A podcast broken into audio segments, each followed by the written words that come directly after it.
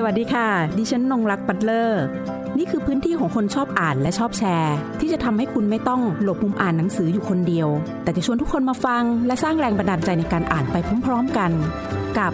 หลบมุมอ่านค่ะ หลบมุมอ่านวันนี้ดิฉันหยิบหนังสือที่มีชื่อว่าคัมพิโยนีนะคะ มาแนะนำแล้วก็พูดคุยในรายการค่ะ หนังสือเล่มนี้นะคะว่าด้วยความจริงที่ต้องรู้เกี่ยวกับโยนีและช่องโยนีเป็นงานเขียนของแพทย์หญิง Jen Gunter สูตินารีแพทย์ผู้เชี่ยวชาญ และเชื่อมั่นในความเป็นผู้หญิง ท่ามกลางสังคมชายเป็นใหญ่ มีแปลเป็นภาษาไทยแล้วนะคะสำหรับงานเขียนเล่มนี้ ซึ่งวันนี้เราจะคุยกับผู้แปล นั่นก็คือคุณนิตินันยอแสงรัตน์ค่ะ หนังสือประกอบด้วยหมวดหมู่นะคะ เปิดขึ้นมาค่ะปฐมบท พอเปิดไปแล้วจะได้อ่านอะไรบ้าง ในปฐมบทจะนำเสนอแล้วก็พาผู้อ่านไปทำความรู้จักกับโยนี ช่องโยนีโยนีและช่องโยนีในกระบวนการข้ามเพศ ความสุขทางเพศของผู้หญิง และเพศศึกษา การตั้งครรภ์แล้วก็การคลอดค่ะ หมวดถัดมานะคะ ในบทถัดไปก็จะแบ่งเป็นหมวดดังนี้ค่ะ การดูแลสุขภาพสามเหลี่ยมโยนีในชีวิตประจำวัน การดูแลผิวและทำความสะอาดผิว ผลิตภัณฑ์สำหรับวันนั้นของเดือนและตำนาน ภาวะหมดประจำเดือน การใช้ยาและหัตถการทางการแพทย์ โรคติดต่อทางเพศสัมพันธ์ ภาวะผิดปกติของโยนี อาการผิดปกติที่ต้องพบแพทย์ ปัจฉิมบทในส่วนของปัจฉิมบทก็จะประกอบด้วย กำจัดและจัดวางใหม่ ข้อมูลสุขภาพทางอินเทอร์เน็ตและแอปพลิเคชัน ตำนานที่ต้องหักล้างสำหรับแพทย์หญิง Jennifer Gunter นะคะ เธอเป็นสูตินารีแพทย์ชาวอเมริกันเชื้อสายแคนาดา เชี่ยวชาญด้านรักษาอาการปวดเรื้อรัง และภาวะผิดปกติของอวัยวะเพศหญิง ที่มีประสบการณ์ด้านนี้นะคะมานานกว่า 3 ทศวรรษค่ะ เธอเริ่มสนใจงานเฉพาะทางด้านนารีเวชศาสตร์ ในพศ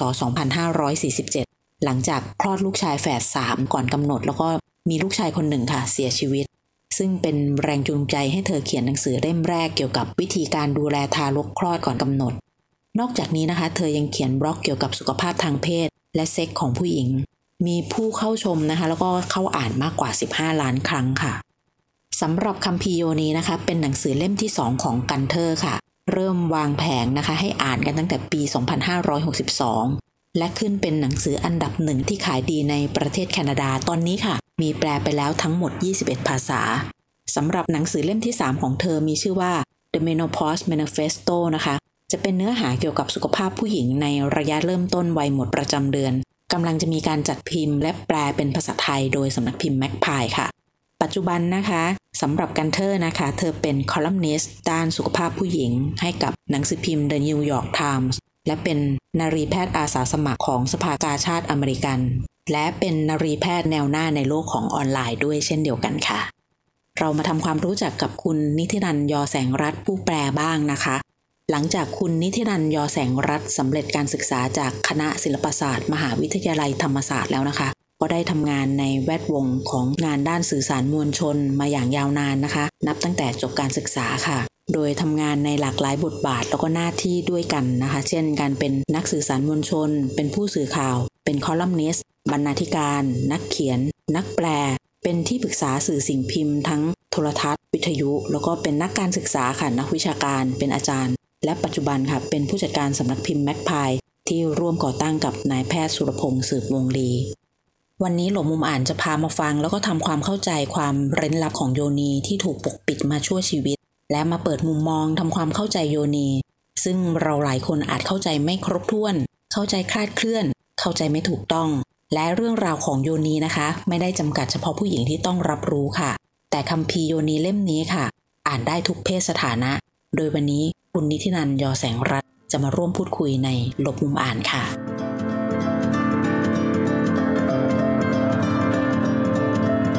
ตอนที่ยังไม่มาจากงานแปลคัมภีร์โยนีเนี่ยค่ะ ในฐานะผู้หญิงอะค่ะคุณนิตินันเองเนี่ยมองโยนีครอบคลุมความหมายแค่ไหน แต่ละคนก็จะมองไม่เหมือนกัน อาจจะขึ้นอยู่กับประสบการณ์ หรือว่ามุมมอง หรือว่าบริบทอื่นๆ ร่วมด้วยค่ะค่ะคือขออภัยท่านผู้ฟังที่เสียงแหบนะคะพูดตรงไปตรงมาว่าเป็นคนที่โตมาในยุคเก่าอะค่ะ คือเพราะอันนี้ก็อายุหกสิบกว่าแล้วใช่ไหมคะอืมหกสิบหก เพราะฉะนั้นเนี่ยหมายความว่าเราโตมาในยุคที่ เราไม่ค่อยรู้จักอวัยวะเพศตัวเองอืมเราจะไม่เคยนุ่งกางเกงขาสั้นเพราะทุกอย่างเกี่ยวกับร่างกายของเรานี่เป็นเรื่องที่ผู้หญิงก็จะพูดว่า ไม่มีวันได้เห็นขาอ่อนฉันหรอกมันเป็นยุคนั้นนะคะแล้วเราก็โตมาด้วยความรู้สึกว่าเราไม่สนใจอวัยวะส่วนนี้มันเป็นอวัยวะที่เอาไว้ใช้ขับถ่ายถ่ายปัสสาวะ แล้วก็มีเมนเท่านั้นเองนะคะแล้วพอแต่งงานมันก็เหมือนกับว่าเรารู้จักอวัยวะเนี้ย จากผู้ชายที่เป็นสามี อันนี้คือเรื่องจริง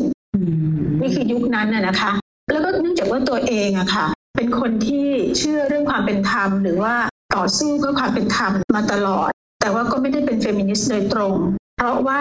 มันอาจจะเป็นความเข้าใจผิด เนื่องจากว่าเป็นคนที่โตมาในครอบครัวที่คุณแม่เลี้ยงเดี่ยวเหมือนกันนะคะ คือคุณพ่อก็เป็นคนเจ้าชู้แบบโบราณนั่นแหละค่ะ คุณแม่ก็เป็นคนที่แต่งงานถูกต้องหรือว่าไม่ได้ไปตามไม่ได้ไปอะไร ทีนี้เราก็รู้สึกว่าผู้หญิงอะ แม่เนี่ยค่ะเก่งมากเก่งทุกอย่างเลย เก่งกว่าผู้ชายทำได้ทุกอย่างเราก็รู้สึกว่าเราไม่ได้ด้อยกว่าผู้ชาย ก็เลยไม่ค่อยเข้าใจความหมายของเฟมินิสต์ในยุคนั้นและยุคที่ตัวเองเป็นเด็กเนี่ยการต่อสู้สิทธิสตรีเนี่ยมันไม่เคลียร์นะมันยังเป็นเรื่องของการสู้กับผู้ชายเราบอกว่า เราจะต้องทำทุกอย่างที่ผู้ชายทำอะไรประมาณนี้นะคะ เราก็เลยบอกว่าไม่เห็นจำเป็นต้องสู้ เพราะว่าเราก็เท่ากับผู้ชายแล้ว ดังนั้นจึงไม่ได้ค่อยคิดเรื่องนี้เท่าไหร่ และดังนั้นการมองเรื่องโยนีเนี่ย ก็จึงมองมันในแง่ที่ว่ามันไม่มีอะไรสำคัญหรือว่าไม่ได้เกี่ยวข้องกับความเป็นเพศหญิง อันนี้ยอมรับอย่างนี้เลยค่ะ อืมประเด็นที่บอกว่ามุมมองนตอนนั้นนี่เราเท่ากับผู้ชายเนี่ยค่ะนับว่าเป็นคือเรารู้สึกว่าเราเท่ารู้สึกว่าเราเท่าเพราะเราไม่เคยอ่อนข้อยผู้ชายเลย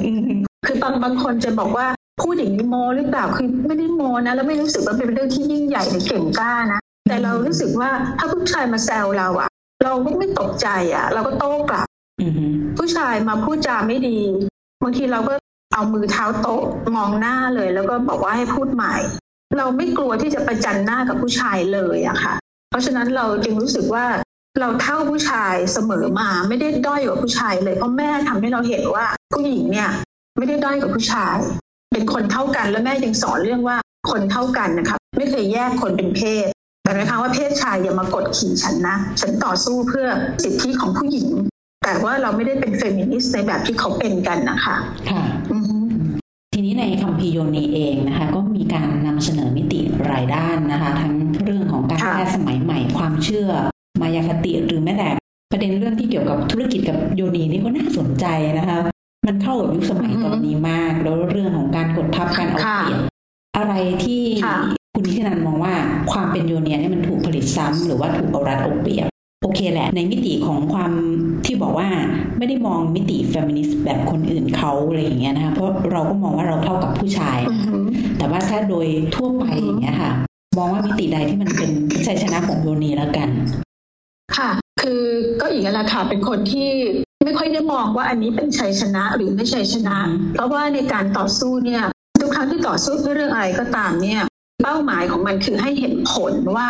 มันได้เป็นไปอย่างถูกต้องยุติธรรมหรืออะไรก็แล้วแต่นะคะ แต่ไม่ได้เป็นคนสไตล์ที่ลุกขึ้นมาประกาศชัยชนะก็เลยไม่ได้มองอะไร อย่างที่ว่าฉันไปถึงเป้าหมายแล้วเนี่ยอาจจะต่างกับคนส่วนมากนะคะยอมรับว่าต่างกับคนส่วนมาก ทีนี้ในเรื่องนี้การแปลเรื่องนี้คือบอกจริงๆเลยว่าหมอ Gunter เนี่ยเธอเป็นเฟมินิสต์เธอทำให้เราเข้าใจมากขึ้นเหมือนคำถามที่คุณนงรักถามสักครู่นะคะ คือเราเข้าใจความหมายของโยนีมากกว่าเดิมเลย แล้วเข้าใจในมุมของเฟมินิสต์มากกว่าเดิมด้วยทั้งที่เป็นคนต่อสู้เพื่อสิทธิผู้หญิงในแบบของตัวเองมาตลอด แต่เรื่องนี้ทำให้เห็นเลยว่า เออแฮะอวัยวะเพศหญิงและความเป็นหญิงเนี่ยมันถูกกดทับ และสิ่งนี้ก็คือว่าทั้งโลกตะวันตกและโลกตะวันออกเนี่ยต่อให้ผู้หญิงมีความแตกต่างกันยังไงเนี่ย ผู้หญิงทั้งโลกก็ถูกกดทับด้วยความคิดผู้ชายเป็นใหญ่ ด้วยความคิดที่ทำให้เห็นว่าอวัยวะเพศหญิงเนี่ยมีไว้เพียงเพื่อรองรับความต้องการทางเพศของเพศชาย และมีผู้หญิงเนี่ยมีหน้าที่เพียงร่วมเพศกับผู้ชายเพื่อให้มีลูก เพื่อมาสืบทอดตระกูลของผู้ชายคืออะไรหลาย ๆ อย่างเนี่ยมันเป็นความเชื่อร่วมกันของโลกในยุคชายเป็นใหญ่ อันนี้เห็นชัดมากขึ้นนะคะ และดังนั้นเนี่ยความที่โยนีถูกผลิตซ้ำในสังคมทั้งโลกเนี่ยก็คือถูกสังถูกผลิตซ้ำแบบเนี้ยค่ะคือหนึ่งโยนีสกปรก นะคะโยนีสกปรกโยนีต้องรักษาให้สะอาดผุดผ่องเพื่อผู้ชายอืมโยนีต้องมีกลิ่นหอมนะถ้ากลิ่นไม่หอม ไม่สวยไม่งดงามไม่ขาวสวยตามแบบที่โฆษณา คือโยนีไม่มีคุณค่าอืมนะเอาประจำเดือนผู้หญิงเป็นสิ่งสกปรกเลือดประจำเดือนเป็นของเสีย อะไรต่างๆ มีความไม่เข้าใจเรื่องต่างๆ เหล่านี้เยอะมากนะคะ รวมถึงความไม่เข้าใจว่าเซ็กส์สำหรับผู้หญิงเนี่ยสามารถมีเพื่อความพึงใจได้ และการที่ผู้หญิงรู้สึกพึงใจกับเซ็กส์เนี่ย ไม่ใช่ความผิด ไม่ใช่ความร่าน ไม่ใช่ความเลวทุกคนทั้งผู้ชายและผู้หญิงเนี่ยมีสิทธิ์ที่จะมีความพึงพอใจกับเซ็กส์เพราะเซ็กส์เป็นเรื่องธรรมชาติของมนุษย์ ถ้ามนุษย์จะเลือกที่จะมีความสุขจากเซ็กส์ไม่เลือกไปสละความสุขทางเพศ เพื่อไปถึงพรหมจรรย์เนี่ยเขาก็มีสิทธิ์จะมีความสุขทางเพศ ดังนั้นก็ทำให้เราเข้าใจอวัยวะ เพศหญิงเนี่ยค่ะเยอะขึ้นมากๆมากๆเลยค่ะ ซึ่งเป็นเรื่องที่ดีใจที่ได้แปลเล่มนี้ค่ะอืมตอนแปลนี่ แต่ไม่รู้จะตอบว่าชัยชนะหรือเปล่าเพราะว่าไม่ได้มองในแง่ชัยชนะค่ะคิดถึงเรื่องของอำนาจของโยนีเหมือนกัน ในเชิงของไสยศาสตร์หรือว่าความเชื่ออย่างเงี้ยมันก็มีอำนาจในการควบคุมว่าเป็นเรื่องของ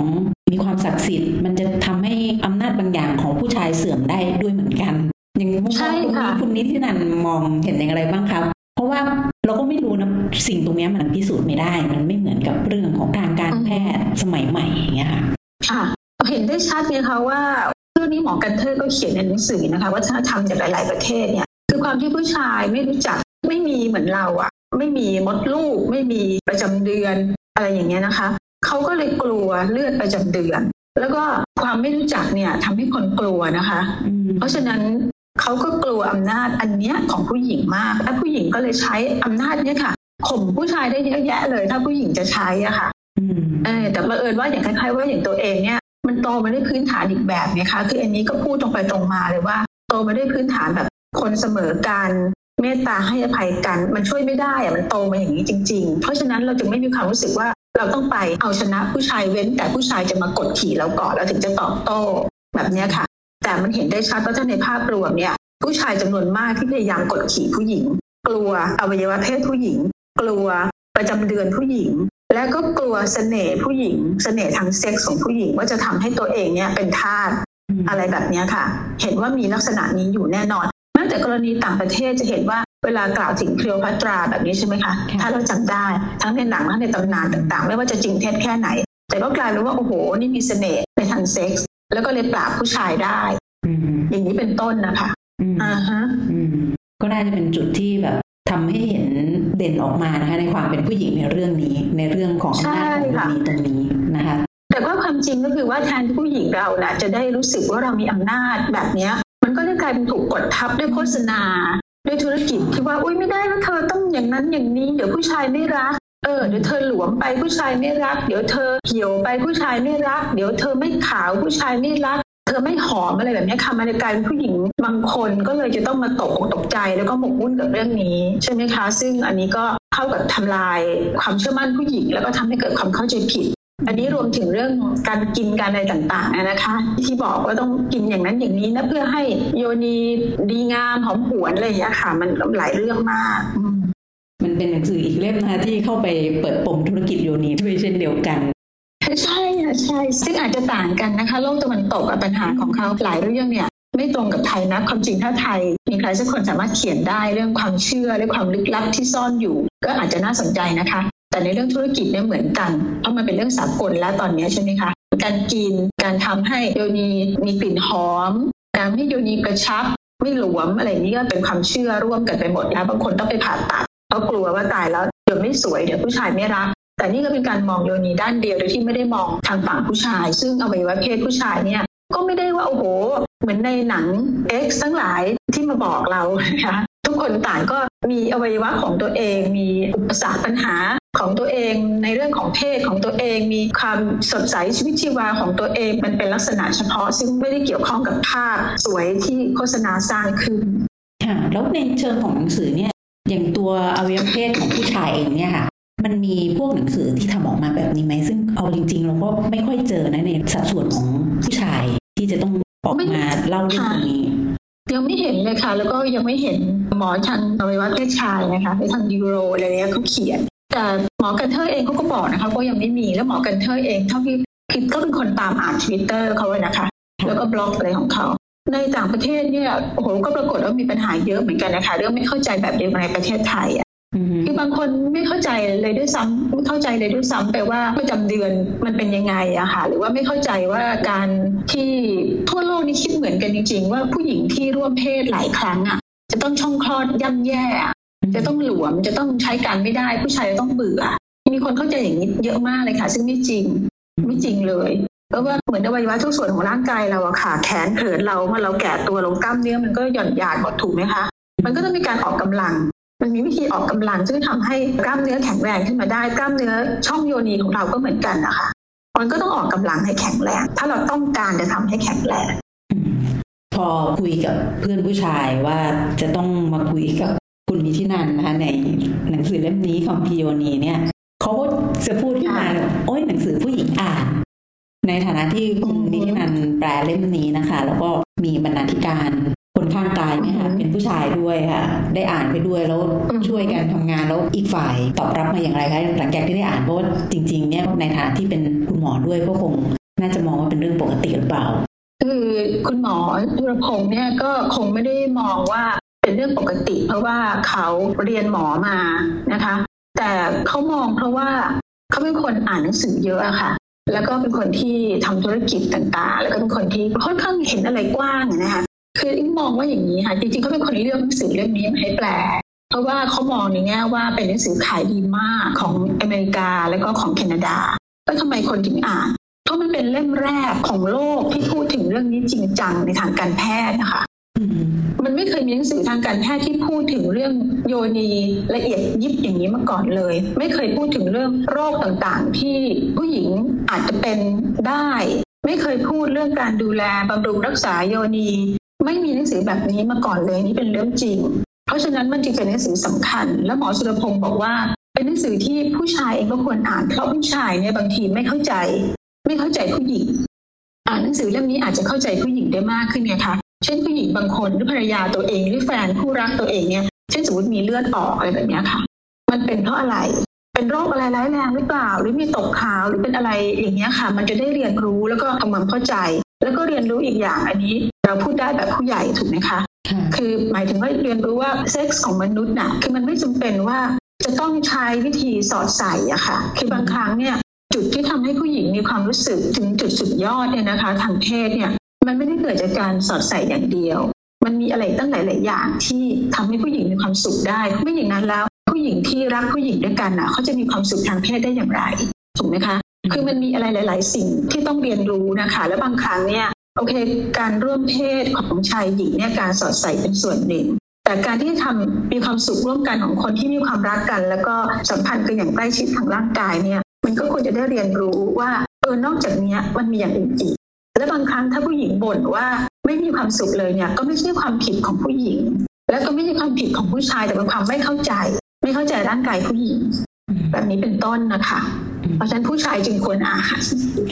เล่มหนาทีเดียวนะคะ อยากให้ผู้ชายอ่านหมามาจะได้อ่านเป็นบางทำความเข้าใจบทค่ะร่วมกันเป็นบางบทนะคะอืมอยากให้ค่ะเพราะว่ามันไม่จำเป็นต้องอ่าน อยากจะเสริมนิดนึงค่ะไม่จำเป็นต้องอ่านตั้งแต่หน้าแรกถึงหน้าสุดท้ายจนจบมันไม่ใช่ตำราแบบที่คุณจะไปท่องสอบมันเป็นงานที่สามารถอ่านได้เป็นบทบทๆเช่น สมมติว่าคุณผู้ชายจะอ่านเนี่ย ผู้ชายอาจจะอ่านเรื่องของความสุขทางเพศของผู้หญิงในเพศศึกษาในอ่านเรื่องนี้ก่อนเรื่องอื่นใช่ไหมคะก็จะเข้าใจ หรืออ่านเรื่องข้อเท็จจริงเกี่ยวกับสารหล่อลื่นอันนี้ก็จะเออเข้าใจว่าเอ๊ะฉันควรจะยังไงแบบไหน ใช่ไหมคะ เป็นต้น หรือถ้าเอ๊ะภรรยาคนข้างกาย จะต้องกินยาคุมกำเนิด ก็อ่านเรื่องการคุมกำเนิด หรือเอ๊ะเรามีโรคติดต่อทางเพศสัมพันธ์อะไรไหมก็ไปด้วยหมวดโรคติดต่อทางเพศสัมพันธ์ใช่ไหมคะ เป็นต้นแบบนี้ค่ะซึ่งมันทำให้อ๋อโอเค หรือว่าไปอ่านว่าเอ๊ะเราจะใช้ผลิตภัณฑ์ทำความสะอาดอะไรเงี้ยร่วมกันยังไงในห้องน้ำเนี่ย เออก็ดูว่าผู้หญิงเนี่ยอะไรที่เหมาะกับโยนีที่สุดที่หมอกันเทอร์เธอแนะนำคือเราควรจะใช้ cleanser มากกว่าใช้สบู่แล้ว cleanser เนี่ยมันไม่ระคายผิวเป็นต้น หรือว่าบาสบอมต่างๆ ที่เราจะใช้ในห้องน้ำร่วมกันเนี่ย มันจะต้องเป็นแบบไหนอย่างไรเพื่อให้ผู้หญิงของเราที่เรารักอะมีสุขภาพดีด้วยอะไรแบบเนี้ยค่ะคือจริงๆ ถ้าอ่านทำความเข้าใจในเรื่องพื้นฐานง่ายๆอย่างเช่นการจะต้องไปซื้อผ้าอนามัยให้แฟนหรือว่าคู่รักของตัวเองอ่าก็จะได้ไม่เกิดความเคอะเขินด้วยนะคะ คืออยากให้เห็นใช่ค่ะเป็นเรื่องปกติว่าแบบเออบางครั้งมันก็มีความจำเป็นว่าต้องไหว้วานกันก็มี หรือว่าคุณสามารถที่จะไปใช่ค่ะจ่ายตลาดตรงนั้นได้ เช่นเดียวกันอะไรอย่างเงี้ยมันให้ให้เป็นเรื่องปกติ ซึ่งได้ยินว่าสมัยนี้ดีขึ้นแล้วใช่ไหมคะต้องถามคุณนงรักคนรุ่นใหม่ คือรุ่นนี้เนี่ยแย่มากมากๆเลย คือแม้แต่ผู้หญิงไปซื้อเนี่ยต้องอุ้ยงุบยิบงุบยิบด้วยความอับอายนะคะ อายมากการมีประจำเดือนเนี่ยเป็นเรื่องชั่วร้ายเรากับเราไปก่ออาชญากรรมเลย แต่สมัยนี้ได้ยินว่าผู้ชายกล้าไปซื้อให้แล้วใช่ไหมคะมีเรื่องการคุมกำเนิดเนี่ยนะที่ผู้ชายเนี่ยควรจะอ่านอย่างมากเลยอะเพราะว่านี่ค่ะคืออย่างที่บอกนะคะคือตัวเองเป็นคนแก่ใช่ไหมเราก็ไม่ไม่ค่อยรู้อะไรสมัยใหม่นี้เท่าไหร่แล้วล่ะ แต่ว่าคนหนุ่มสาวเนี่ยอาจจะยังรู้สึกตื่นเต้นกับอะไรหลายๆอย่างที่มันจะต้องใช้การคุมกำเนิดที่มากกว่าคอนดอมมาค่ะมันมีเยอะมากเลยนะคะลองไปอ่านดูมันมีหลายอย่างมากๆเลยซึ่งเป็นประโยชน์แล้วมันทำให้เรารู้ อีกเยอะเลยอะค่ะเยอะมากๆ แล้วก็ก็ดีกับชีวิตนะคะ ค่ะพอบอกว่าเป็นคำพีนี่ก็สามารถที่จะไปเปิดอ่านเป็นหมวดหมวดได้นะคะ อย่างที่คุณนิตินันได้แนะนำเอาไว้เพราะว่าก็ยังไม่ต้องไปโหต้องเร่งอ่านเหมือนแบบอ่านงานวรรณกรรมว่าต้องม้วนเดียวจบอ่านทั้งเล่ม สนใจหมวดไหนก็เข้าไปทีละหมวดตามนั้นดีกว่าในส่วนของสำนักพิมพ์เองหนังสือเล่มนี้คัมพิโยนีนี่ก็เป็นเล่มแรกนะคะ ของทางสำนักพิมพ์ ทีนี้ในอนาคต แนวทางทิศทางของสำนักพิมพ์ วางไว้อย่างไรคะหนังสือที่จะเอานำมาจัดพิมพ์ หรือว่าหนังสือที่จะต้องแปลค่ะ ค่ะโดยหลักๆนี่ค่ะคุณหมอเฉลิมพงศ์เนี่ยค่ะซึ่งเป็นผู้ก่อตั้งหลักนะคะของสำนักพิมพ์นักพายเนี่ยก็จะสนใจหนังสือแนวนี้ละค่ะคือแนววิทยาศาสตร์การแพทย์นะคะ แล้วก็แนวเกี่ยวกับอนาคต ซึ่งตอนนี้เล่มที่กำลังจะออกมากำลังจัดหน้านะคะ น่าสนใจมากๆเลยคือ Life 3.0 นะคะ เป็น Life 3.0 นะคะของ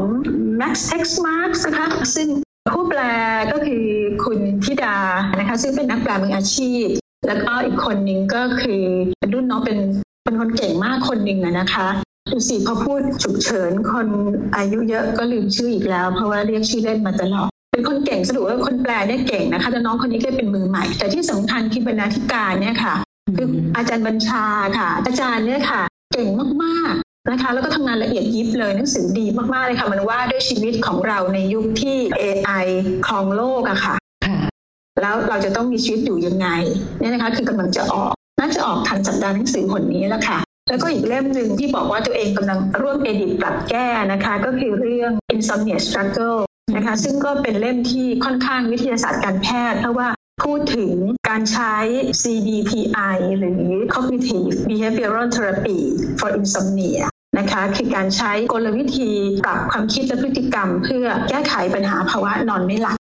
เนาะซึ่งจะใช้วิธีไม่ต้องใช้ยา แต่ก็ต้องปรับพฤติกรรม และก็ปรับความคิด ซึ่งเป็นวิธีการที่จิตแพทย์ทั่วโลกเนี่ยค่ะกำลังนำมาใช้กับการรักษาภาวะนอนไม่หลับ และจิตแพทย์ไทยเองก็ใช้วิธีนี้กันหลายท่าน แต่ยังไม่มีหนังสือที่เขียนเกี่ยวกับเรื่องนี้อย่างจริงจัง นะคะนอกจากถ้าเราจะค้นเจอก็อาจจะมีบทความของจิตแพทย์บางท่าน ซึ่งก็เขียนคร่าวๆเอาไว้ แต่เล่มนี้คือละเอียดยิบแล้วก็เท่ากับว่าเป็นคู่มือของผู้นอนไม่หลับเนี่ยที่จะได้ทำเขาเรียกว่าทำแบบฝึกหัดไปด้วย ตามวิธีของ CBTI เช่น วิธีที่เรียกว่าทำสลิปล็อกคือทำไดอารี่ทำสมุดบันทึกประจำการนอนของตัวเองในแต่ละคืนเป็นเวลาหนึ่งหรือ 2 เดือน เป็นต้นว่าคืนนี้นอนหลับไปยังไงแบบไหนก็จะมีวิธีแนะนำให้หมด แล้วในที่สุดในร่างกายจะค่อย ๆ ปรับตัว สร้างสมดุลของจังหวะการนอนหลับอะไรแบบนี้ค่ะ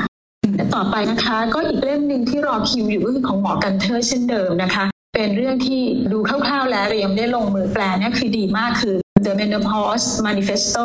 คำประกาศของหญิงวัยทองอะค่ะก็จะว่าเรื่องหญิงวัยทอง ซึ่งบ้านเรายังให้ความสนใจน้อย ว่าเราควรจะมีชีวิตอยู่ยังไงมันต้องใช้อะไรใช้ฮอร์โมนช่วยไหมใช้ยังไงเพื่อที่จะไม่ให้เกิดปัญหาต่างๆ ที่หญิงวัยทองเป็น เช่นสมมติว่าช่องโยนีแห้งมีอาการหงุดหงิดมีอาการโน่นนี่นั่นต่างๆ มีเซ็กซ์ยังได้ไหมอะไรแบบนี้นะคะเพราะว่าบางคู่เนี่ยยังสามารถมีเซ็กซ์ด้วยความสุขได้ แล้วก็ไม่ใช่ความผิด อันนี้ก็เป็นการเข้าใจผิดอย่างที่ว่าผู้หญิงพออายุเยอะแล้วไม่ต้องมีเซ็กซ์แล้วนะ อันนี้ถ้ามีแล้วอับอายเนี่ยค่ะนี่เป็นความเชื่อผิดผิดเป็นมายาคติที่หมอกันเทอร์ก็พยายามต่อต้านตอนนี้เป็นต้นเนี่ยนะคะ นี่ก็อีกเล่มหนึ่งและนอกจากหนังสือแนวนี้นะวิทยาศาสตร์การแพทย์ แล้วก็แนวโลกใหม่ความทันสมัยต่างๆเนี่ยนะคะ คุณหมอชลพงศ์ก็คุยกันน่นะคะ แล้วก็ยังเห็นว่าเราจะทำหนังสือภาษาไทยที่เขียนเองนะคะของนักเขียนไทยที่เกี่ยวกับไลฟ์สไตล์ต่างๆ ด้วย เช่น เล่มที่กำลังทำอยู่กันนะคะ รวบรวมต้นฉบับ เป็นหนังสือของคุณแขกคำปากาเกี่ยวกับเรื่องตำรากับข้าวค่ะการทำอาหารนะคะ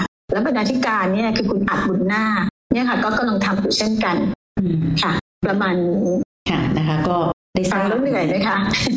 ได้ทราบไปแล้วนะคะว่าหนังสือของทางสำนักพิมพ์เองมีเล่มใดบ้างที่ก็ต้องรออ่านกันนะคะ น่าสนใจทั้งนั้นเลย แล้วก็ได้เปิดพรมแดนความรู้ให้กับเราด้วย โดยเฉพาะในเรื่องของวิทยาศาสตร์การแพทย์ที่เป็นเรื่องที่บางเรื่องหลาย ๆ เรื่องใกล้ตัวแต่เราไม่รู้เลยนะคะเรื่องของใบทองนี่ก็อยากจะทราบไว้เหมือนกันนะคะกำลังจะเดินทางเข้าสู่ใบนั้นแล้วนะคะ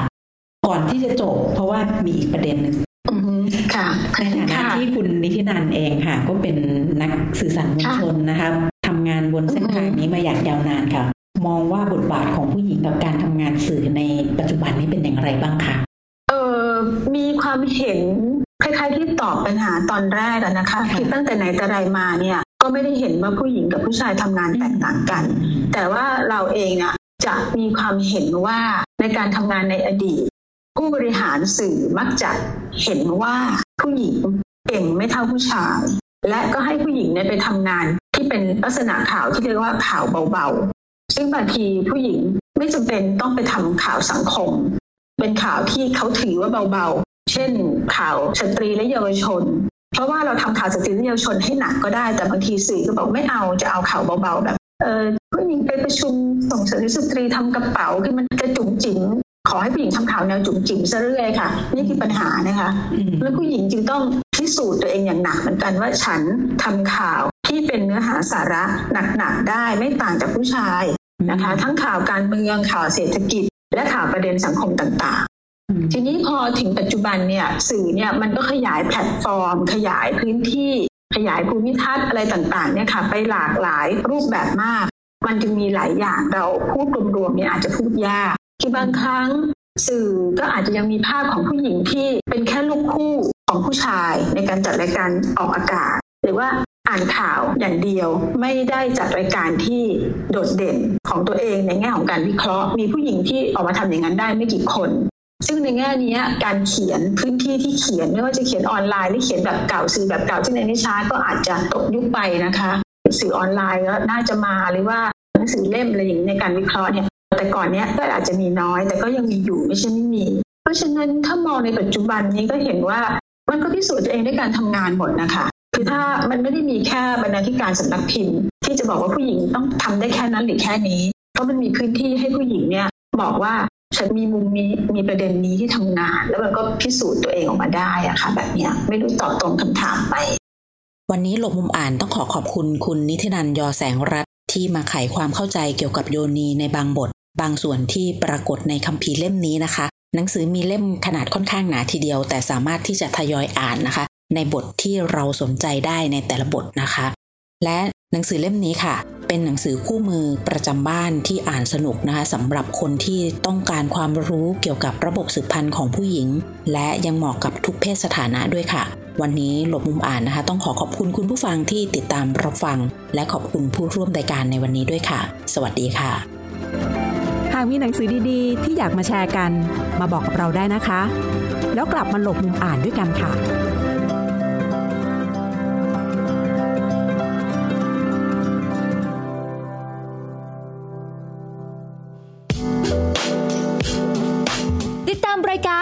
เว็บไซต์และแอปพลิเคชันของไทย PBS Podcast